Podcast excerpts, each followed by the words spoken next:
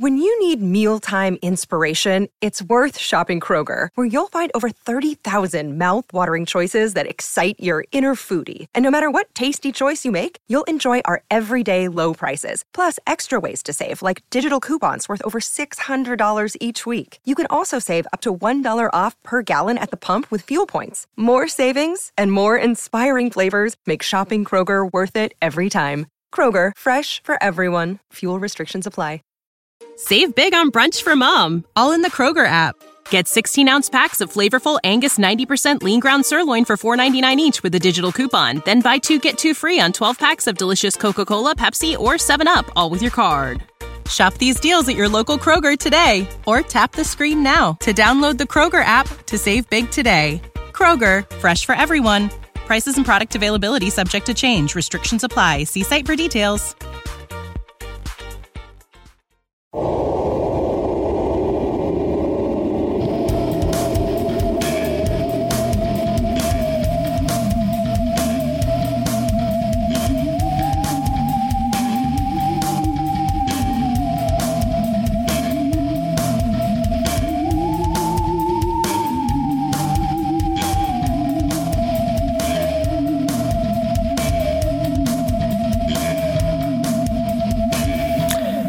Benvenuti a questa puntata prenatalizia di Fantascientificast, podcast di fantascienza e cronache della galassia, nel inusuale duo di conduzione Paolo Bianchi e Giacomo Lucarini. Ciao Eh, Giacomo. Ciao, ciao a tutti. Sono eh, venuto giù dal pianeta Sit Corriban eh, per eh, raggiungerti per questo finale di stagione, dato che abbiamo imbarcato Omar in una missione segretissima e spaziale che non possiamo dire. Insomma, Beh, spero che ti troverai bene con la mia spada che sto modificando qui, giusto per darle la forma di croce eh, con la guardia laser.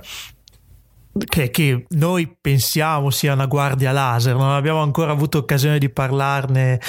Però, insomma, non so che cosa ha in serbo J.J. Abrams per quel tipo di. Per me è una di guardia forma. laser. Io mi metto, io mi metto qui me. e guardo in quanto tempo riesco a tagliarmi il pollice.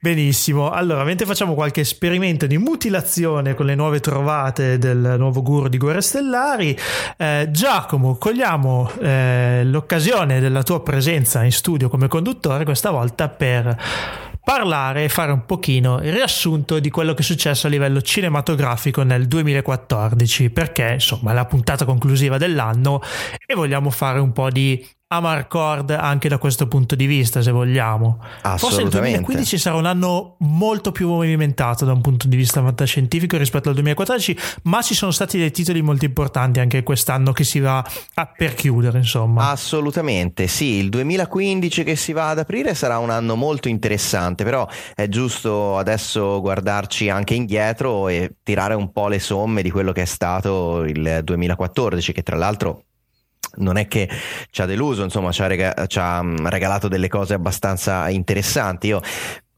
voglio partire da quello che poi è arrivato in ul- ultimo in ordine di tempo. E che secondo me è forse il film più interessante anche perché è più dibattuto, quindi quando si creano dibattiti a me piace molto, quindi la tua risata mi fa capire che hai già intuito il titolo che ti sto per dire, Ore, Ovve- ore di flame. ovvero Interstellar. ovunque, esatto. so- Beh, esatto. il film che nel bene e nel male, ma insomma forse direi nel bene e nel, e nel trolling, ha mm, creato più dibattito in questo finale di anno e quindi eh, rimarrà il più memorabile perché si sa che quando ci sono discussioni accese il film nel bene e nel male rimane. E Interstellar ha dato prova del Nolan, diciamo che ha mh, lasciato da parte per un pochino i suoi giochi e incastri, diciamo così, eh, mentali mh, e puntando un pochino di più sul sentimentalismo. Un sentimentalismo che ha stuccato in molti che forse si aspettavano eh, a, a torto un, eh, un nuovo 2001 di Sen dello spazio, un tentativo di avvicinarsi a quello stile, a quelle atmosfere, mentre invece, eh, nonostante la, la consulenza di Kip Thorne per la parte scientifica, eh, la scienza è molto, tra virgolette, si è puntato più su un tono Spielbergiano. Non so se sei d'accordo con me. Ecco.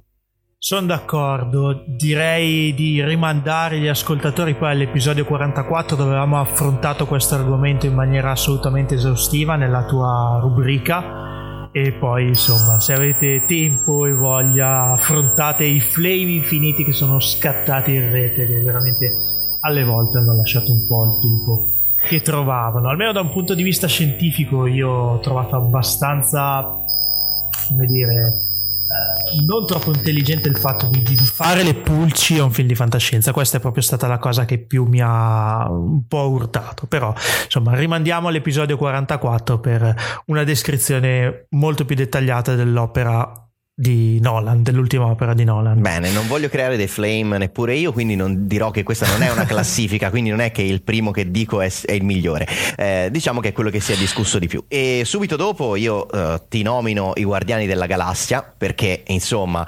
eh, fantascienza, film di supereroi e Marvel, Disney, insomma, era un, uno de, delle pellicole che erano più attese in assoluto e l'hype uh, si è rivelato all'altezza delle, delle aspettative. Insomma, um, il film uh, ha giustificato pienamente eh, le attese e quello che gli si era costruito intorno. Un film di fantascienza vecchio stile, vecchia scuola, un po' anche anni 80 se vogliamo, con un, uno stile narrativo e dei personaggi e delle gag eh, che sono comunque arrivano da, da, una scuola che viene da lontano, dal, dalla fantascienza, diciamo, quella più cacciarona, quella di serie B, eh, tutto amalgamato in una epopea spaziale che non ha mai annoiato, ma anzi ha creato eh, un ottimo prodotto che sicuramente ehm, eh, si ripeterà in futuro con un sequel che si annuncia già eh, spettacolare, perché poi come sai ci saranno, no?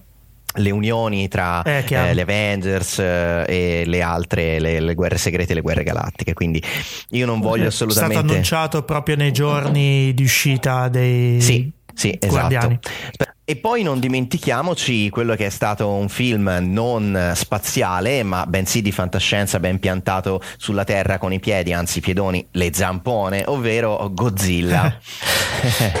Godzilla so che è un film che insomma ti sei goduto anche tu, ti è piaciuto? Sì, sì, sì, poi con la presenza del, del socio Serafini in sala, che, che, è uno dei massimi esperti del lucertolone italiano, insomma, me lo sono goduto veramente tanto. Eh, non mi è dispiaciuto come film, eh, ho già avuto modo di dirlo. Sì, un film che ha fatto anche questo discutere un po' per come è stato gestito il materiale, per come Godzilla si è visto forse meno di quanto erano le aspettative, però bisogna dire che è un signor film che gioca molto sulle atmosfere e sì, l'unico, l'unico appunto che gli possiamo fare è che anche se ci avessero mostrato meno i personaggi umani e più Godzilla non ci saremmo lamentati. Eh? No, però c'era tutto quello che doveva esserci, che... insomma, questo è penso sia la parte più, più importante.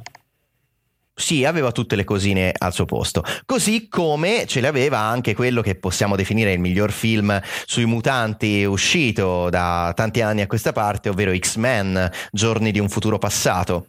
Quello me lo sono perso. L'hai visto no, tu, Paolo? No, me lo eh, perso. te lo sei perso. Ma ehm, è un film che al di là dei paradossi temporali completamente irrisolti e i tanti what the fuck eh, manteneva le sue premesse e soprattutto mh, buttava in campo così tanti mutanti, un, una continuity comunque interessante, una storia ben scritta che non sbracava mai nonostante il rischio sempre dietro l'angolo, bisogna dire che insomma ehm, Brian Singer è riuscito a riportare i mutanti del professor Xavier a dei picchi importanti e attendiamo quindi con impazienza anche il prossimo, se ci sarà, le prossime avventure dei mutanti perché davvero eh, merita, ha meritato tutto il prezzo del, del biglietto. Ma e, in effetti dovrebbe parlando... uscire dimmi, dimmi. Apocalisse, no? Age of Apocalypse. Esatto, eh, esatto. Insomma. Come tradizione vuole, eh, la scena dopo i titoli di coda, le sequenze finali che ormai hanno mutuato praticamente tutti i film, esatto. mancano solo quelli dei, dei, Vanzina ad avere la scena post credits e poi ce l'abbiamo tutti, vedevamo meno, insomma quelli che erano i No, sì, certo, ma poi non le vedrò mai quelle scene, però eh, c'erano i, i prodromi de, del prossimo Apocalypse, quindi vedremo che cosa succederà. Parlando di fantascienza, però non ci possiamo dimenticare neppure eh, i film d'animazione, perché è uscito proprio pochissimo eh, tempo fa, cioè giorni fa praticamente, Big Hero 6 eh, di Marvel Disney, questo inedito connubio anche nell'animazione, ed è un signor film d'animazione che io consiglio a tutti grandi L'hai e piccoli. già visto? Perché è veramente... Ca- sì, sì, sì, sì, l'ho già visto la prima sera in cui è uscito ed è veramente delizioso. Eh, non voglio dire di più perché ovviamente eh, tanti potranno ancora vederlo da qua a gennaio perché penso che rimarrà abbastanza nelle sale. È un film molto carino con un personaggio che spacca e quindi il robot eh, spaccava già a Luca Comics quando distribuivano i palloncini con quella faccia, no? Sì, Semplicissima, i due pallini con la linetta. E davvero è un film eh, molto carino che lascia ben sperare anche per il connubio futuro nell'animazione eh, Marvel Disney, insomma con questo stile diciamo fumettoso anche nelle, nelle trame e nel modo di affrontare l'animazione. Ehm, abbiamo avuto Apes Revolution, sempre per parlare di, di futuro e distopico. Eh, c'è da dire che a me sdubbiava molto all'inizio questo Mm. remake del eh, pianeta delle scimmie. Devo dire che ogni film che passa mi sembra migliore. Qui siamo al secondo, insomma, il primo era, era carino, era passabile e questo comunque ha confermato tutte le cose buone, ha lasciato da parte quelle che erano un po' le criticità e ha espanso l'universo. A me non è dispiaciuto affatto. Non lo so, mm, mi ha lasciato un po' indifferente. Non sono un grande fan del, del film del pianeta delle scimmie, però sì, tutto sommato stava in piedi come film, sono d'accordo.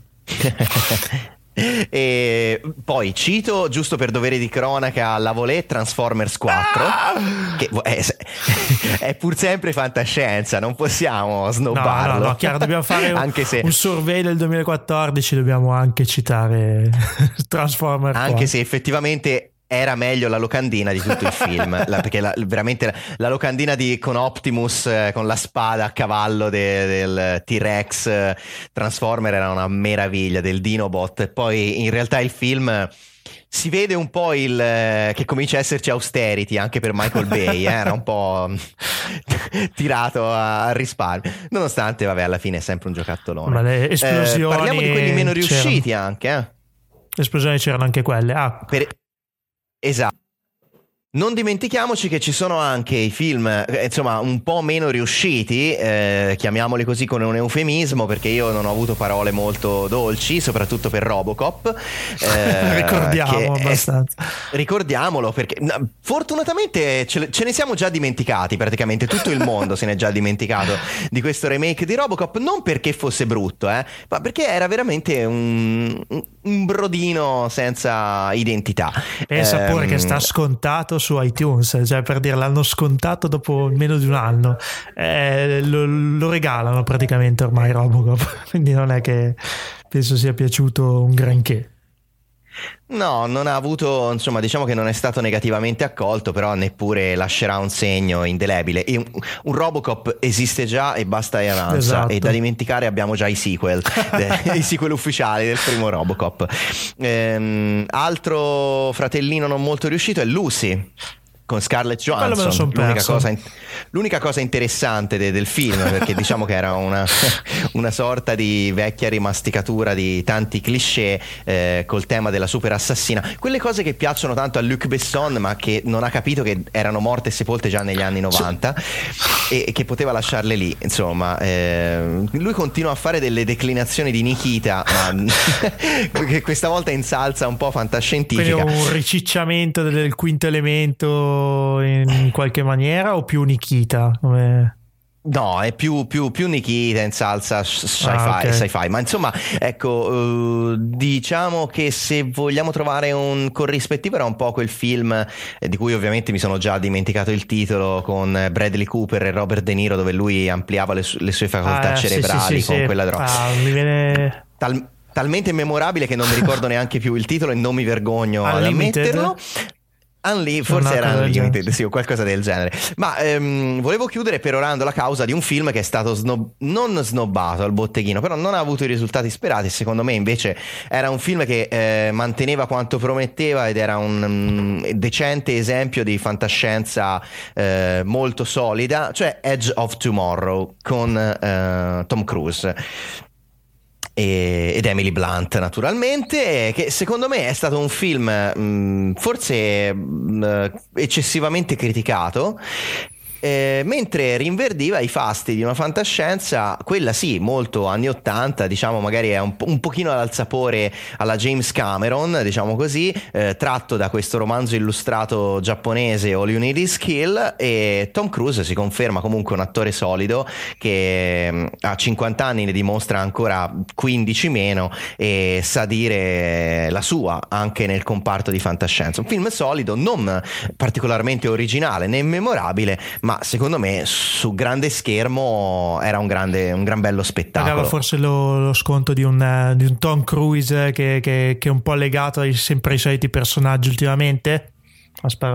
Forse sì, mm. forse sì. E magari veniva anche dopo eh. Oblivion, che secondo me era un po' la parola definitiva sulla fantascienza, nel senso che era un frullatore di 3000 idee di fantascienza degli ultimi 50 anni e forse Tom Cruise poteva chiudere lì con la fantascienza. Magari non, eh, il pubblico non, non l'ha recepito molto bene proprio per quello. Vabbè, eh, allora eh, direi a questo punto di eh, chiudere questa prima parte di Fantascientificas dedicata al cinema del 2014. Come vedete, di cose da assaporare e da riscoprire, se non l'avete fatto al cinema, ce ne sono tante. Assolutamente. Quindi grazie Giacomo per eh, questa tua introduzione a questa puntata e passiamo a un argomento invece un pochino più attinente al tema al, al, periodo che andiamo ad affrontare con questa settimana del Natale, perché il Cylon Prof ha preparato le sue strenne natalizie. Ah, sono curiosissimo.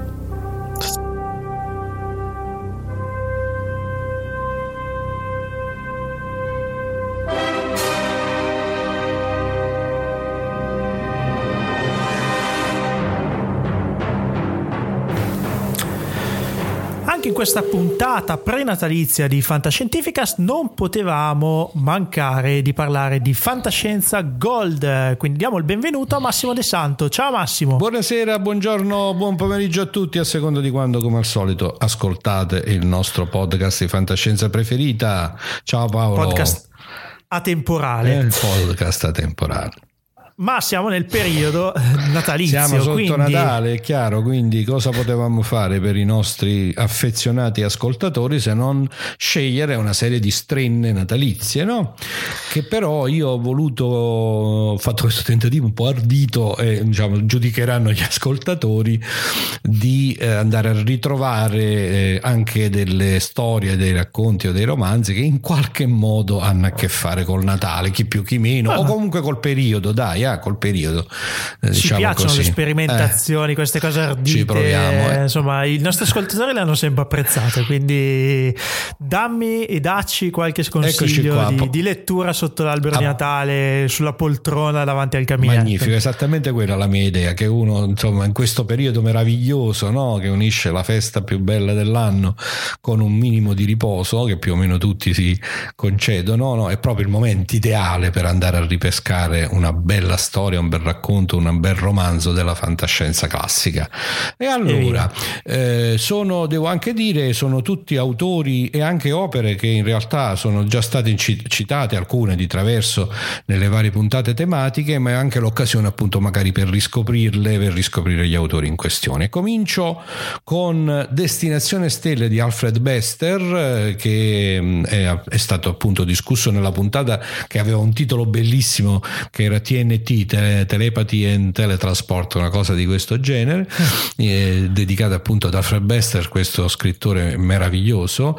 E in Destinazione Stelle perché l'ho ripescato? La storia di Destinazione Stelle è completamente diciamo diversa, la storia di, di, un, diciamo, di un mutante, la storia della scoperta nell'umanità di, eh, di un'evoluzione che va verso i superpoteri, di appunto teletrasporto e telepatia, però nel romanzo in questione c'è una sequenza sequenza che sarebbe degna del miglior film di fantascienza, è una sequenza nel quale il protagonista che ha scoperto da poco, ha, fatto evolvere da poco questi suoi poteri telecinetici con i quali si teletrasporta eh, prima in una dimensione un po' più locale, poi scopre di potersi teletrasportare anche a distanze addirittura stellari o galattiche, comunque c'è un momento in cui lui scopre questo e si fa un meraviglioso viaggio tra tutti i capodanni consecutivi del pianeta, no? già untandosi, già unto è il verbo che viene utilizzato dall'autore per descrivere appunto questo salto nello spazio e poi anche nel tempo, lui si già unta da un luogo all'altro e si fa tutti i capodanni della Terra. Che meraviglioso! per eh. lui il detto cosa fai a Capodanno non è valso in quell'anno. No, cosa fai a Capodanni? è bellissima, è una, esatto. credo sia il sogno di tutti noi, no? Qualche volta viene in mente di sfruttare il concetto di fuso orario, qualcuno forse l'ha addirittura fatto, di, di sfruttare il concetto di fuso orario e di farsi il Capodanno, se non tutti, perché diciamo, i tempi di trasferimento, se non sbaglio il Capodanno comincia alle Hawaii o in Australia, una cosa del genere, e, e quindi sì, e forse in Australia, credo forse Sydney anni sia il primo capodanno effettivo perché la linea d'inizio del giorno, tu che sei scientificast, dimmi Paolo. Ah eh, sì, dovrebbe essere lì, l'Australia. È nel Pacifico, no? Eh, eh. Penso che qualche anno fa ci fu un'iniziativa per la quale dei pazzi... Sì, facevano una cosa del genere che facevano il capodanno a Sydney che era il primo, poi si trasferivano no, viaggiando. Via aereo, lo facevano addirittura in aereo. Ecco, forse, era questo meraviglioso viaggio diciamo nell'anno nuovo che a questo punto no, è quasi infinito,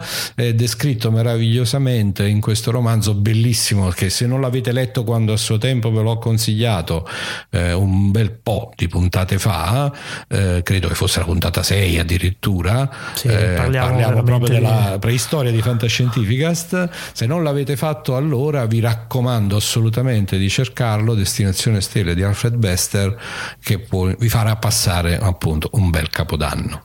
A seguire sempre sempre in clima di grandissimi autori già conosciuti ma che vanno riscoperti e, o, o, scoperti, no? perché poi magari l'ascoltatore del nostro podcast che viene sollecitato da tante, da tante idee sui film, sui serial, sui videogiochi, eh, magari non ha trovato il tempo di andare a riprendere proprio i libri.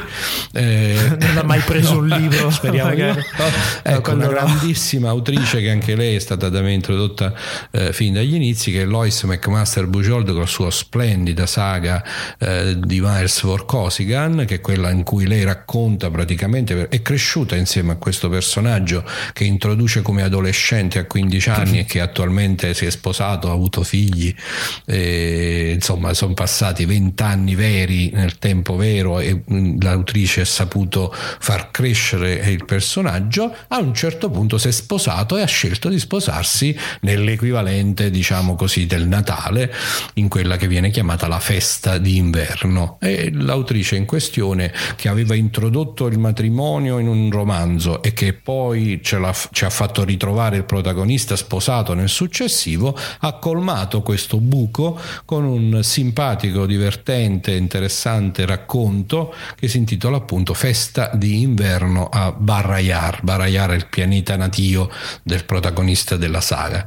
È un racconto di dimensione medio-breve, diciamo saranno una cinquantina di pagine, è stato editato ah, credo da Nord, sì, sì, sì, però è stato editato in volume unico, eh, credo da Nord in italiano, naturalmente come sempre queste opere sono godibilissime e leggibilissime in lingua inglese, chiunque lo possa fare gli raccomando di eh, scegliere sempre l'originale e lì in lingua inglese si trova in tutti i formati possibili, book, stampato e via così, ma comunque la festa d'inverno a Baia credo che sia sia ancora reperibile eh, se nelle librerie con un pizzico di ricerca eh, o comunque insomma nostri, ai nostri ascoltatori come sempre non manca la fantasia. In questo racconto esatto. vengono anche presentati eh, questa è una cosa molto simpatica eh, tutti pers- molti dei personaggi ricorrenti della saga. La saga di Miles Ford Corsican credo che oggi spazi su una quindicina tra romanzi e racconti. È una di quelle cose che se piace dà ampia soddisfazione perché veramente ci si può godere una sequenza di romanzi, uno più bello dell'altro. Tra l'altro, la Bugiordo, ricordiamocelo, è l'unica scrittrice di fantascienza che ha vinto quattro premi Hugo, eh, che non so se mi, se mi spiego. E, non stiamo parlando sicuramente quindi di lo una... raccomando anche questo, magari se uno ha meno tempo, ecco, si legge questo simpatico, magnifico racconto e da lì prende anche lo spunto per cominciare a navigare nella saga in questione.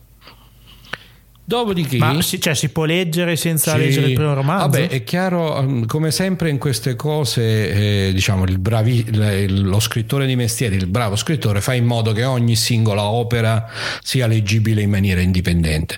È naturale mm. che il massimo della goduria si ha quando ci si è appassionati all'aspetto seriale, cioè quando si è conosciuti i personaggi e in quanto tali, quindi lì si, si è imparato ad amarli o ad odiarli e si ritrova no, quel gusto anche della continuità della storia, però ognuno dei romanzi della Bujold e anche dei racconti, dei racconti è comunque costruito come un piccolo gioiello a sé stante e il lettore può tranquillamente leggerlo senza particolari diciamo, fatiche eh, nel ricostruire scenari passati o futuri. Okay, okay. E in questo anche si vede la mano del grande maestro. Naturalmente, ripeto, io lo do un più come proprio uno spunto per far appassionare, ecco, spero che dalla lettura e dalla scoperta di questi personaggi si possa poi prendere il gusto e l'avvio alla serie. Chiaramente. E poi un, eh, per finire avevo detto tre, ah no forse non l'ho detto, eh, questa strena natalizia era composta di tre, tra racconti e romanzi di fantascienza e di una, eh, un extra di fantasy. Quindi per concludere okay. la serie di fantascienza, un grandissimo di tutti i tempi della fantascienza, Ray Bradbury, non ha, eh, eh, non ha bisogno di alcuna presentazione. Qui il, anche quello, anche di lui ne avevamo parlato. Anche di lui abbiamo fatto uno speciale, credo. Primissime eh, ehm, sì, quindi sì, anche lui è noto ai nostri ascoltatori, ma in generale Bradbury credo che sia uno Vabbè. dei nomi più noti in assoluto al pubblico anche non specializzato di fantascienza. Eh, qui il legame è un po' flebile, lo devo dire la verità. Le cronache marziane, un, uno dei suoi capolavori assoluti riconosciuti appunto anche come capolavori della letteratura diciamo non di genere, eh, sono le cronache marziane sono localizzate nel tempo, no? cioè sono appunto delle cronache cronache che hanno un titolo e sono posizionate in un periodo del tempo, cioè un anno e un mese in cui viene, eh, si svolge il racconto specifico che, no, che poi è stato sì, sì, sì. è una raccolta di questi racconti ricuciti, sono episodi, esatto, ricuciti attraverso un, questo concetto no, che sono le cronache di avvenimenti intorno al pianeta Marte e al eh, rapporto tra i terrestri che vanno a, a far rinascere un pianeta in cui comunque c'è una razza, i persiani appunto, che già esiste e quindi questo rapporto è uno degli aspetti più struggenti, più interessanti diciamo del racconto stesso. Bene, dicevo il, esatto. il, il, il legame è un po' flebile perché in realtà ho scelto la novella che è posizionata a dicembre 2001. Diciamo, finisce qui la cosa perché poi insomma in realtà Natale, Capodanno eh, non sono credo proprio citati citati all'interno del racconto stesso, però è dicembre 2001, quindi è anche l'alba del millennio, è dicembre, insomma come si fa a non pensare al Natale? Il racconto è uno di quei racconti eh, meravigliosi e struggenti di Bradbury che devo dire c'ha anche una, no, rispetto al tono generale di cronache marziane che devo dire la verità ogni tanto un po' di magone lo fa venire, sì, eh, esatto. è un po' esatto. anche faticoso leggerle tutte perché effettivamente insomma sono intrise di una profonda nostalgia via, c'è una razza che muore, insomma c'è questi, diciamo, questi temi che sono cari a Bradbury e che sono anche un po' faticosi. invece, sì, però, eh, invece questo qui, il verde mattino, modo. lui è strano, sì, perché appunto ha, come tutti i grandi scrittori poi è capace di rendere un po' tutte le emozioni, però è vero che il suo registro preferito è quello di questa eh, malinconia, eh, malinconia sì, profonda. Invece il Verde Mattino, come dice anche il titolo, è un racconto eh, che vi consiglio di rileggere se non l'avete letto e che contiene come nota di fondo invece proprio la speranza, peraltro la speranza che arriva dopo un picco di, di, di disperazione, se mi si consente insomma l'uso un po' eh, come si dice, dissonante delle parole, no? Quindi è particolare. Non eh? to- nello specifico. È quello in racconto. cui c'è diciamo, la sorpresa della rinascita. Il verde mattino è che quando ci, si svegliano con la nascita della foresta Eh, ah, quindi c'è tutta la costruzione sì, sì, sì, che, che è pensato a dicembre 2001, quindi c'è tutta questa sensazione che il, tutto il lavoro di terra, terraformazione di Marte sia inutile e vano e poi invece c'è la scoperta di questa speranza della rinascita col verde mattino. È un, Vabbè, un po' di natalizio, un po' di natalizio c'è, c'è un po' di natalizio e un po' anche di anno nuovo, diciamo, no? Vabbè, eh, ho detto, eh, il legame è un po' più flebile, ma tutti e tre no, i racconti e romanzi che ho citato eh, sono perfettamente adeguati al periodo in questione per finire col botto con qualcosa che ha veramente a che fare proprio fortemente con il Natale invece un piccolo excursus in terra fantasy che abbiamo ormai che devo eh. dire la verità il fantasy ha occupato gran parte delle mie letture nel 2014 hai visto? Hai visto? mi sono dedicato ah. un pochino di più al fantasy quest'anno ma io devo dire la verità diciamo poi la tematica di fantascienza hard è quella che forse sta nel mio cuore proprio dal punto di vista del, dell'imprinting però il fantasy sì mi ha accompagnato da sempre, da giovanissimo, dalla scoperta di ovviamente di Tolkien in poi e devo dire l'ho sempre gustato come genere. Quello del fantasy che mi pesa un po' è lo sbrodolamento a dismisura, passatemi questa cosa, della tendenza un po' del fantasy diciamo di, di corrente, in cui se un romanzo non è di 2721 pagine e 43 appendici non va bene. Eh, vabbè, detto questo, torniamo a noi. Eh, nel fantasy fantasy con un fantasy molto particolare, molto personale. Abbiamo già parlato di Sir Terry Pratchett, eh, l'autore del Discworld, della saga di Discworld. Sì, eh, sì. Abbiamo già parlato in varie occasioni all'interno del nostro podcast. E c'è un romanzo che si intitola The Hog Father. Eh, Hog letteralmente credo che sia il porcospino, che è anche una, un'altra tematica tipica, un animale diciamo che in qualche maniera accompagna eh, le avventure degli buffi, degli strani, spaesati eroi eroi eh, che popolano i romanzi di Terry Pratchett eh, c'è sempre da qualche parte la ballata del porcospino piuttosto che eh, le avventure del porcospino ecco The Hogfather è l'equivalente. No, penso che sia proprio il maiale. Eh, mm, sì. maiale in senso stretto non maiale, maiale selvatico? maiale selvatico? Maiale selvatico sì può, può, essere, essere. Eh, in realtà comunque The Hogfather è la versione del mondo disco di Babbo Natale. No? Eh, coincide con la festa d'inverno, è vestito di rosso, porta doni, quindi è sicuramente proprio diciamo, la parodia, se vogliamo, no? il personaggio di Babbo Natale trasportato nel mondo particolarmente creativo e pittoresco del, eh, appunto, del mondo del disco di Terry Pratchett. Il romanzo quindi è tematicamente eh, ruotato intorno proprio alla festa del Diog Father del Natale e naturalmente una delle tematiche che poi in questi casi ritorna spesso eh, con il gusto per la parodia un po' macabra che c'ha Pratchett eh, ruota intorno all'assassinio di Babbo Natale cioè alla morte di, del porcospino e, ah, ed è scusa alla, porta, alla, morte dell'equivalente appunto di Hogfather di, eh, del mondo disco e a tutto ciò che si scatena per salvare il Natale, potremmo dire, no? Cioè, per cercare di capire come è stato possibile uccidere eh, The Hogfather, come un po' l'equivalente di dire che si può uccidere Babbo Natale, eh, c'è questo gusto un po' macabro, dicevo, ma assolutamente godibile no? Eh, di, dei romanzi di Pratchett. Eh, l'esordio è proprio un dialogo tra il, um, il gran maestro della setta degli assassini, che nel mondo diciamo un po' medievale ricostruito da Pratchett no? il mondo è organizzato in uh-huh. varie sette c'è la setta degli assassini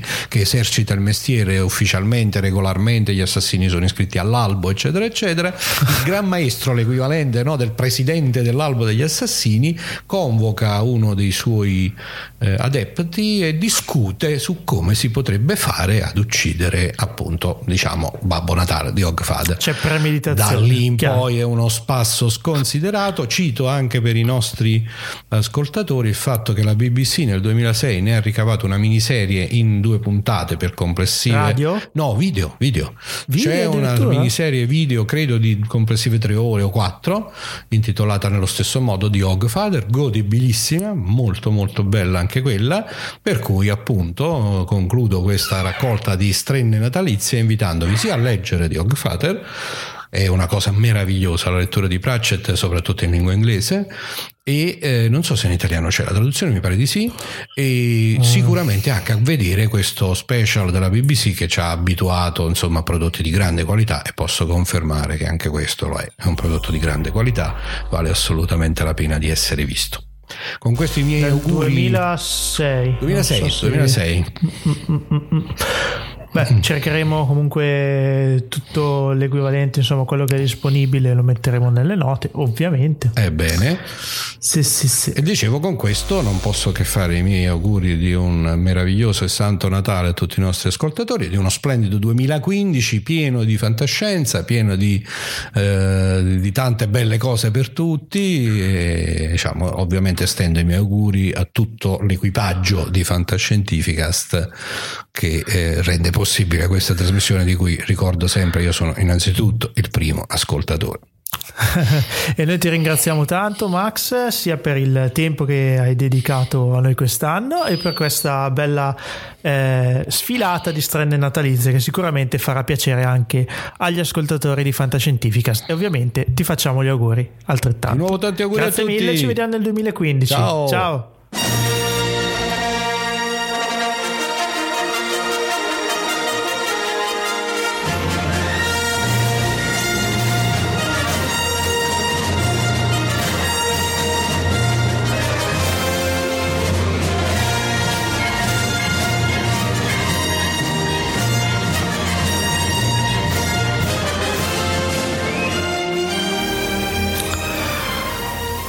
Dunque, grazie al Cylon Prof lo ritroveremo ancora ovviamente nel 2015 e Giacomo, tu hai visto che in settimana mi è stato recapitato un librone gigantesco con Sì. Han Solo e Chewbacca Sì. in copertina. Ok, allora... Questo librone del quale andremo a parlare adesso è un gioco di ruolo di Guerre Ah. Stellari, edito dalla Fantasy Flight Games ed uscito nel 2013 dal titolo Star Wars Edge of the Empire, l'orlo Mm. dell'impero. Non so se ne hai mai sentito parlare perché era un Eh, po' di sì. tempo che, che- che se ne scriveva, se ne dibatteva online. E niente, mi sono deciso, l'ho acquistato e in effetti c'è il mio gruppo di amici che non vede l'ora di metterci le mani sopra e per questo sono un po' impegnato in queste sere a scrivere una bella storia ambientata su Rylot, il pianeta dei Twi'lek, giusto per... per Beh, giusto per rimanere giustamente in un'ambientazione molto stimolante. No, anch'io sono curiosissimo in realtà eh, per questo gioco. Voglio sapere se, se già hai insomma un'opinione al riguardo, se ti sei mosso al suo interno. Siamo qui apposta. allora, il, uh, allora, il, il gioco ha delle dinamiche un po' differenti rispetto a quelle di un classico D20, come per dire un gioco di ruolo proprio Yes. eh, vecchia scuola. Di fatto Fantasy Flight ha creato il suo modo di giocare, il suo modo di eh, utilizzare dadi e skills, eh, tant'è che ha praticamente creato un set di mh, dadi proprietari che non è obbligatorio, però è molto consigliato. Vedo qua sono dadi da 8, dadi da 12 e ognuno di questi dadi praticamente ha una determinata funzione nel gioco. Insomma, è un gioco che si basa molto sugli skill check con questi eh, dadi che si annullano l'un l'altro e eh, sui quali non vale un risultato numerico, ma vale un risultato netto. Riuscita Ok. o non riuscita di un'impresa.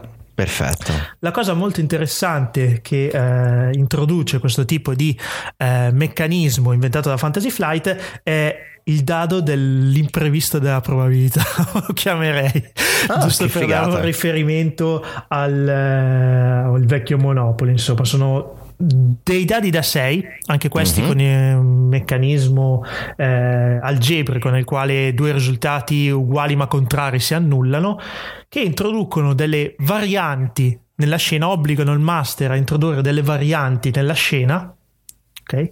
Tale per le quali succedono degli imprevisti. Deve essere molto bravo a questo punto chi fa il, il master di questo gioco a Mhm. gestire la scena da un punto di vista cinematografico e inserire all'interno dell'azione questi episodi questi, questi, accadimenti. Può essere durante una battaglia la, la, la, l'apertura di un, di un, tunnel in un, un, condotto laterale, come succede molto spesso nei, nei, film di Star Wars, che permette così magari ai giocatori di avere maggiore copertura o meno. Insomma, questo descrive più che altro il meccanismo che Fantasy Flight ha eh, creato per questo tipo di giochi. Perché? Okay. Perché non sta parlando di un gioco solo, Age of Empire è il primo titolo di questa nuova serie di giochi di ruolo di Star Wars Wars, è uscito nel 2013, ma ha già avuto un seguito nel 2014 che si chiama Age of Rebellion. Parleremo di Age of Rebellion più avanti perché non ce l'ho ancora sotto mano, ma sicuramente lo acquisterò.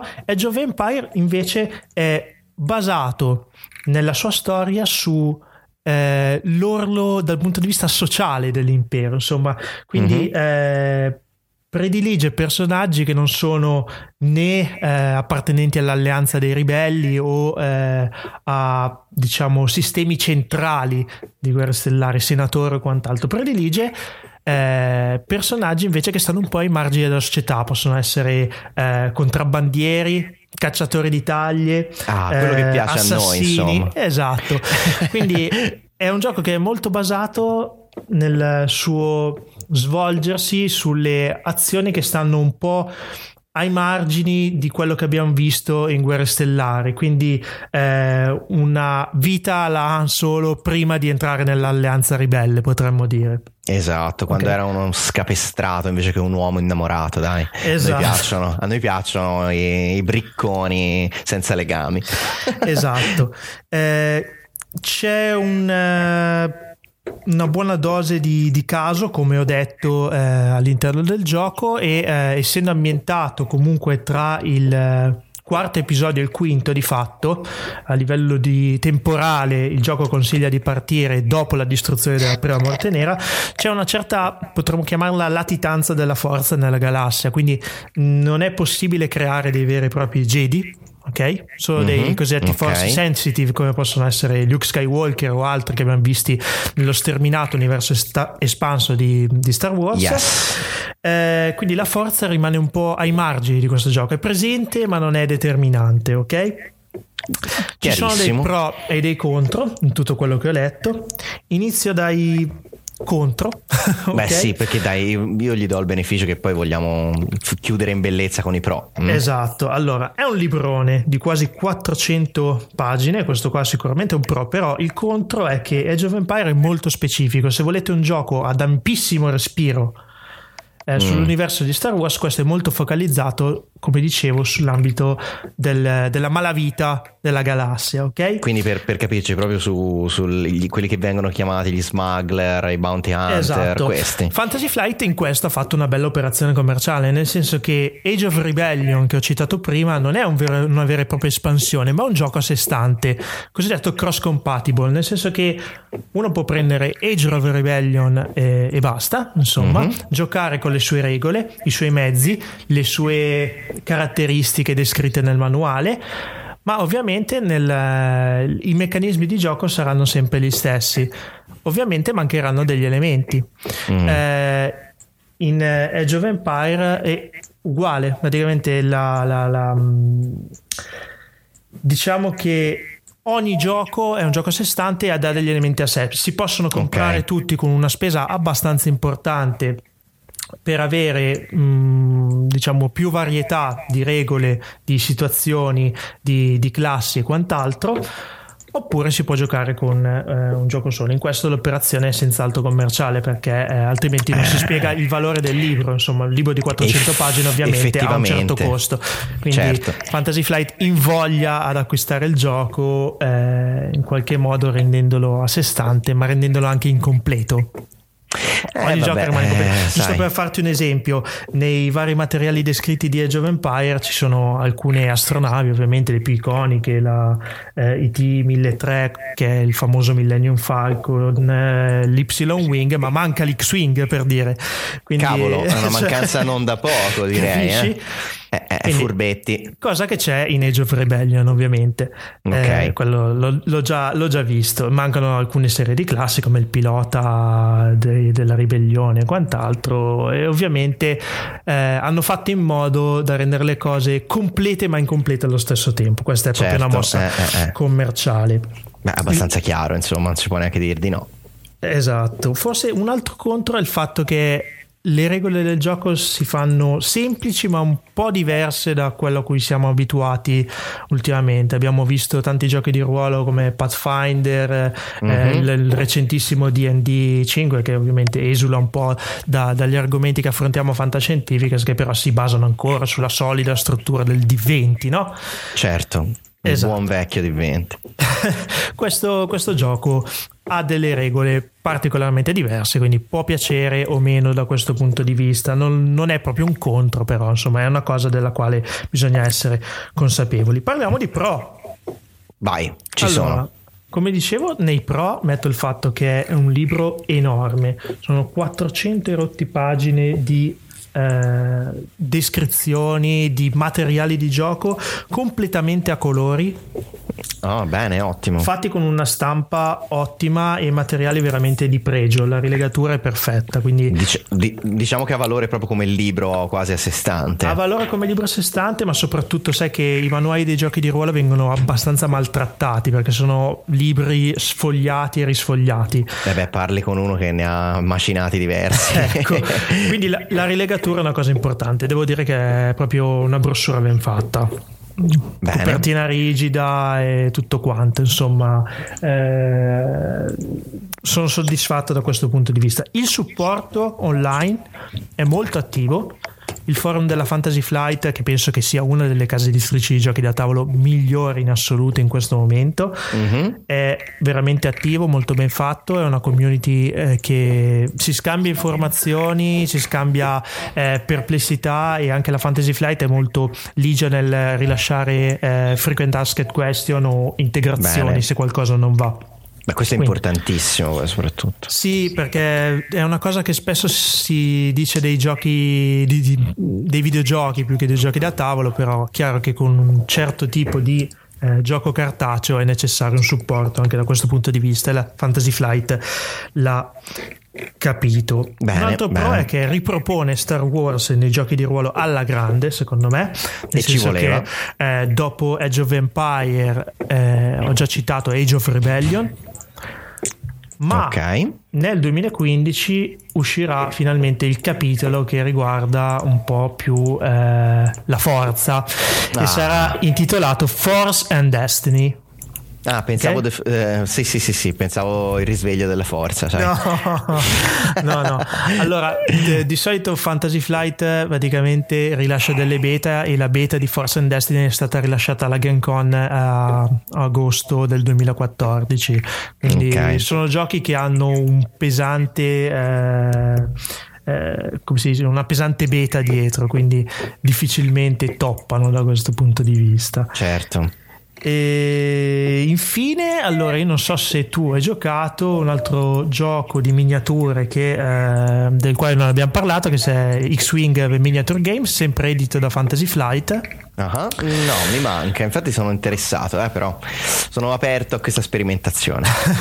allora, è un gioco di miniature e io ho trovato mh, mm, e ho avuto riscontro anche nei forum online una certa compatibilità tra il gioco di ruolo e il gioco di miniature. Cioè, banalmente. Ah un, ver- un, vero maniaco di Guerre Stellari potrebbe abbinare il gioco di ruolo con i personaggi e il gioco di miniature per le battaglie spaziali. Quindi questo potrebbe essere, no, non lo dicono esplicitamente nel manuale, ma le regole sono talmente simili che eh, te la buttano lì. Eh? Te, la, la buttano lì, proprio ti danno il quindi ti danno l'amo per dire sì, ci provo e quindi sarà un esperimento abbastanza interessante da fare con eh, i miei amici di gioco che sono maniaci proprio di questo gioco in miniature, quindi lo bene, mo- bene, bene, bene, molto bene.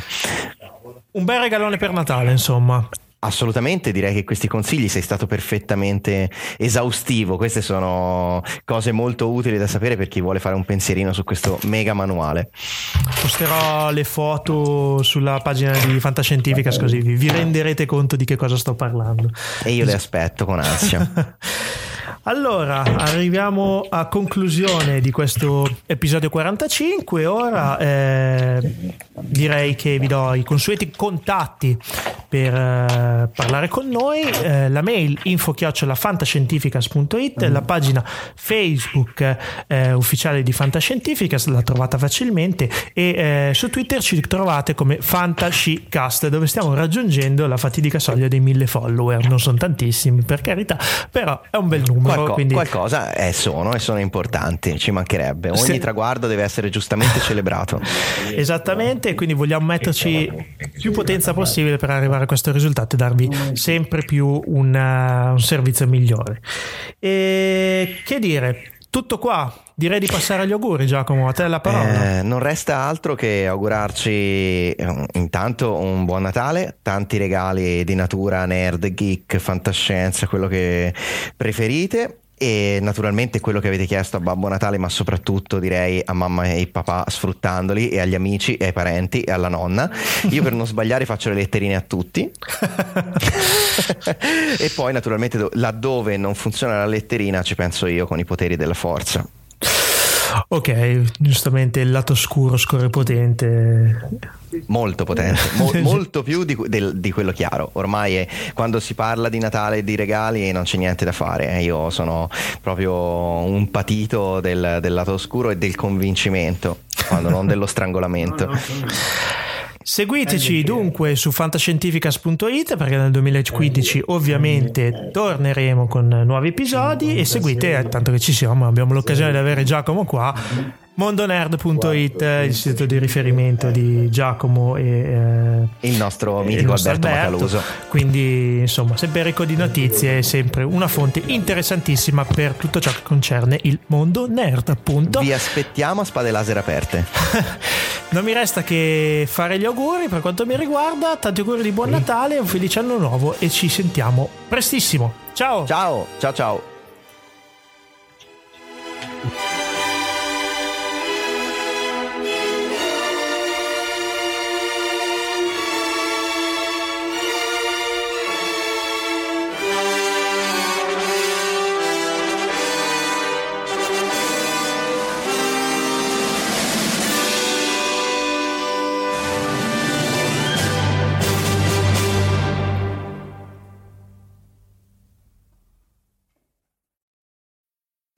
need mealtime inspiration, it's worth shopping Kroger, where you'll find over 30,000 mouth-watering choices that excite your inner foodie. And no matter what tasty choice you make, you'll enjoy our everyday low prices, plus extra ways to save, like digital coupons worth over $600 each week. You can also save up to $1 off per gallon at the pump with fuel points. More savings and more inspiring flavors make shopping Kroger worth it every time. Kroger, fresh for everyone. Fuel restrictions apply.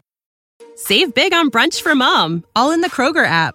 Get 16 ounce packs of flavorful Angus 90% lean ground sirloin for $4.99 each with a digital coupon. Then buy two get two free on 12 packs of delicious Coca Cola, Pepsi, or 7UP, all with your card. Shop these deals at your local Kroger today or tap the screen now to download the Kroger app to save big today. Kroger, fresh for everyone. Prices and product availability subject to change. Restrictions apply. See site for details.